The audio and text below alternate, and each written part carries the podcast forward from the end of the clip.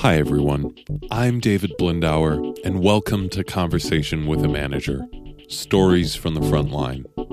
Our podcast is dedicated to the proposition that managers, particularly frontline managers, are key to an organization's success. This podcast is also in search of the best advice and counsel from experienced managers for anyone who's new to the role of manager. Today's guest is Dan Wargolet.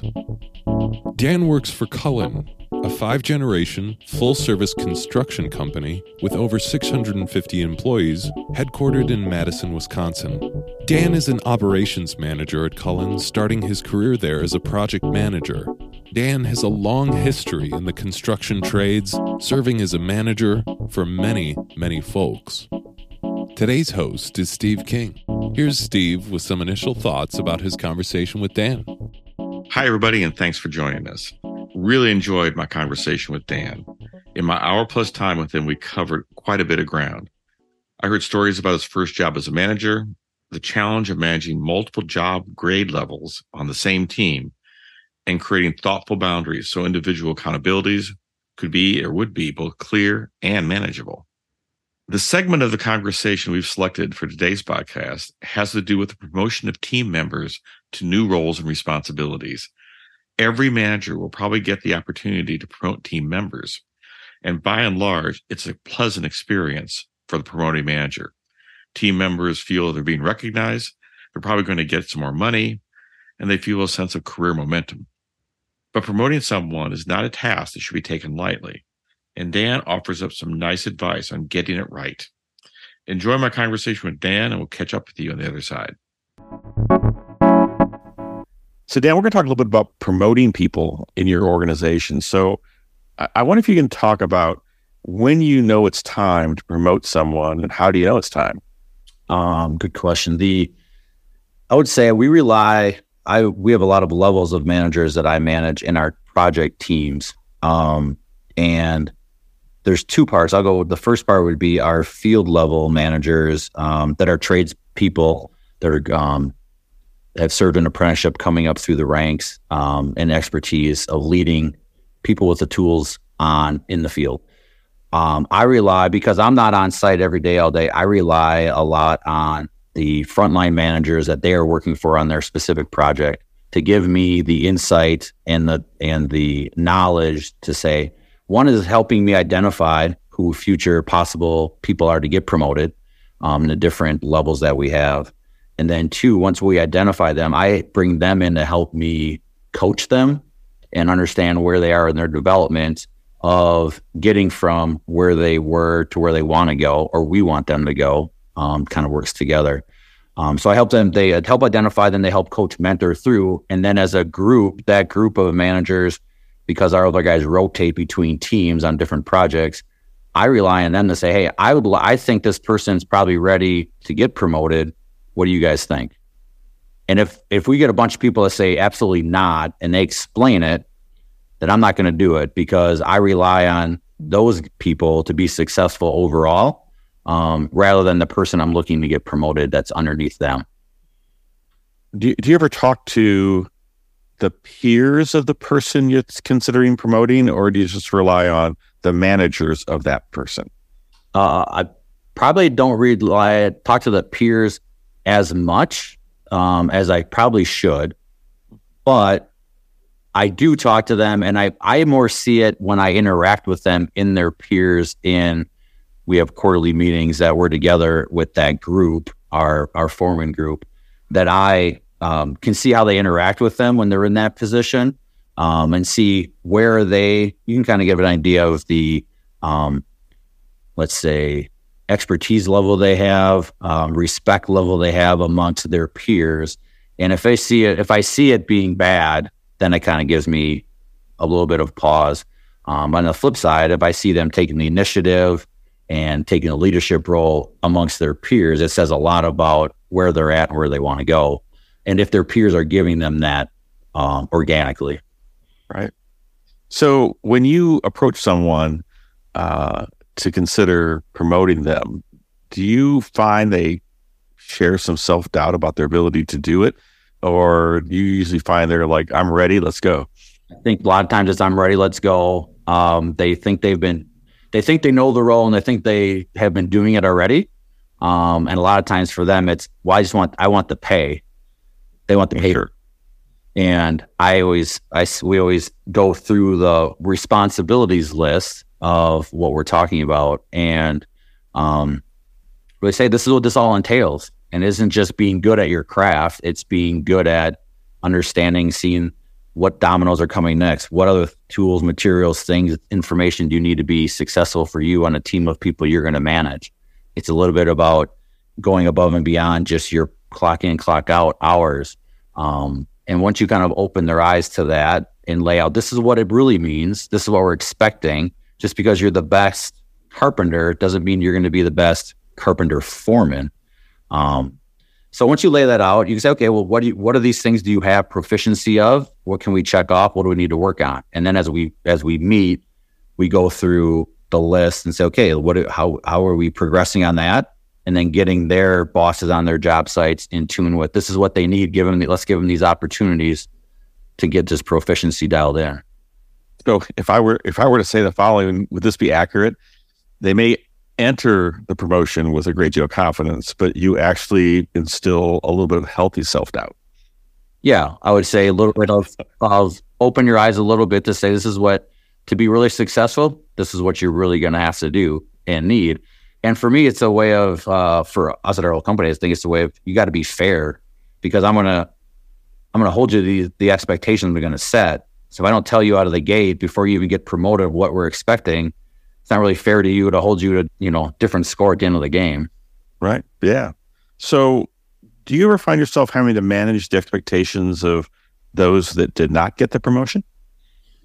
Uh, I would say I've had to manage people that we've probably um, promoted too soon, or yeah. promoted because we thought they were ready or we had a need, um, and then had to handle that, the performance of them in that role as we went through.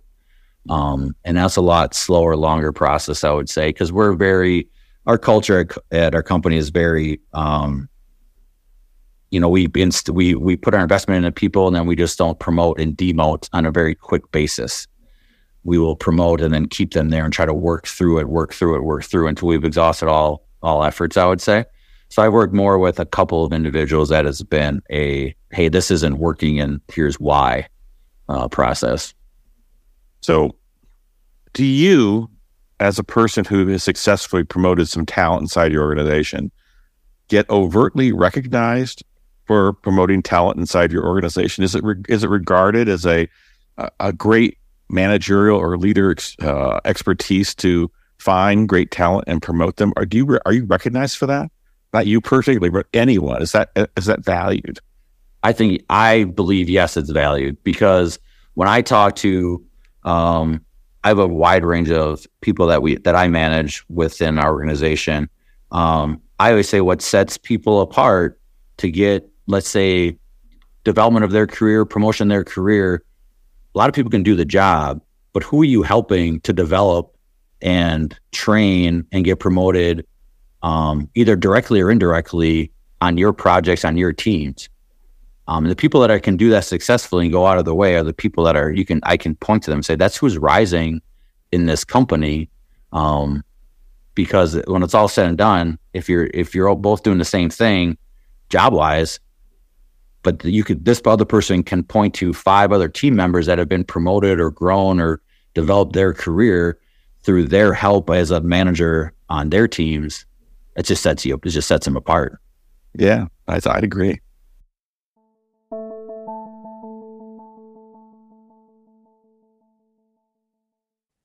This podcast is supported by N R E C A, the National Trade Association representing America's electric cooperatives. N R E C A's broad range of products and services include a robust portfolio of leadership programs that provide learners with the knowledge, skills, and resources they need to lead at all levels of their co-op and succeed in today's rapidly changing electric utility industry. Visit cooperative.com slash learning to explore the value of learning with N R E C A.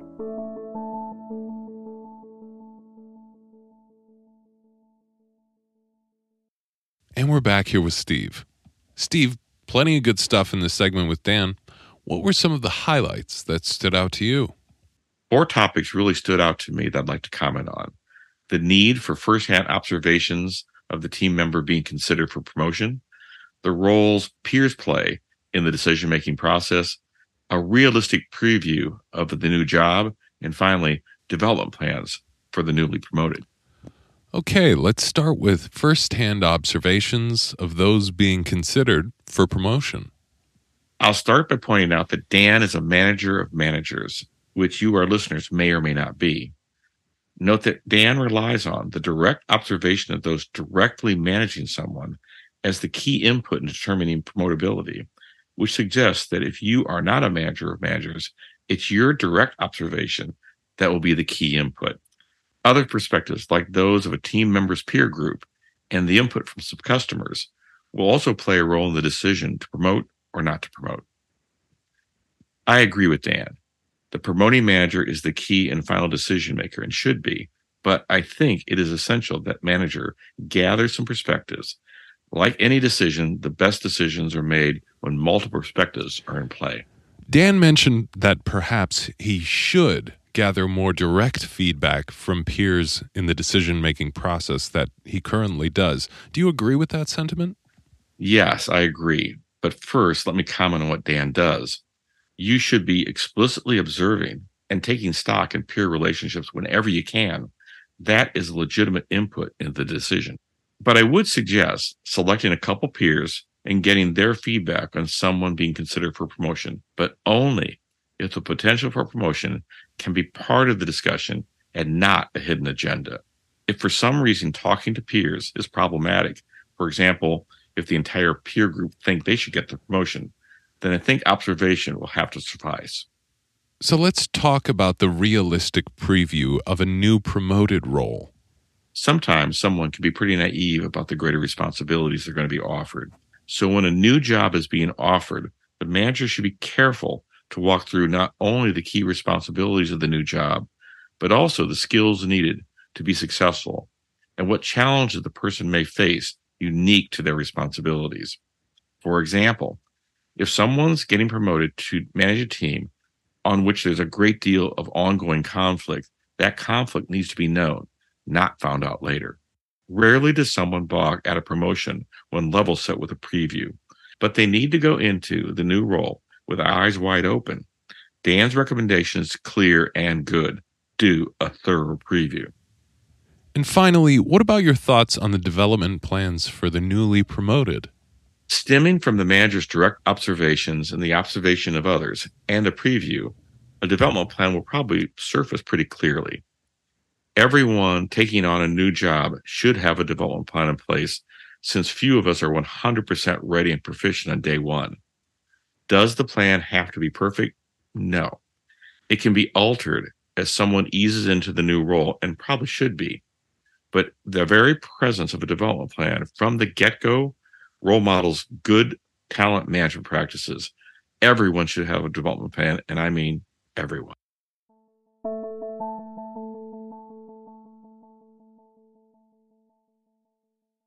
And with that, we conclude this episode of Conversation with a Manager. If you enjoyed this podcast and feel like others could learn from it as well, feel free to share it with your friends and colleagues. And a big thank you to our guest, Dan Wargolet, for sharing some of his personal experiences as a manager. Support for this podcast comes from N R E C A, the National Trade Association representing America's electric cooperatives. Driven by member feedback and engagement, N R E C A's mission is to be the trusted resource, champion the cause, and inspire the future of the industry.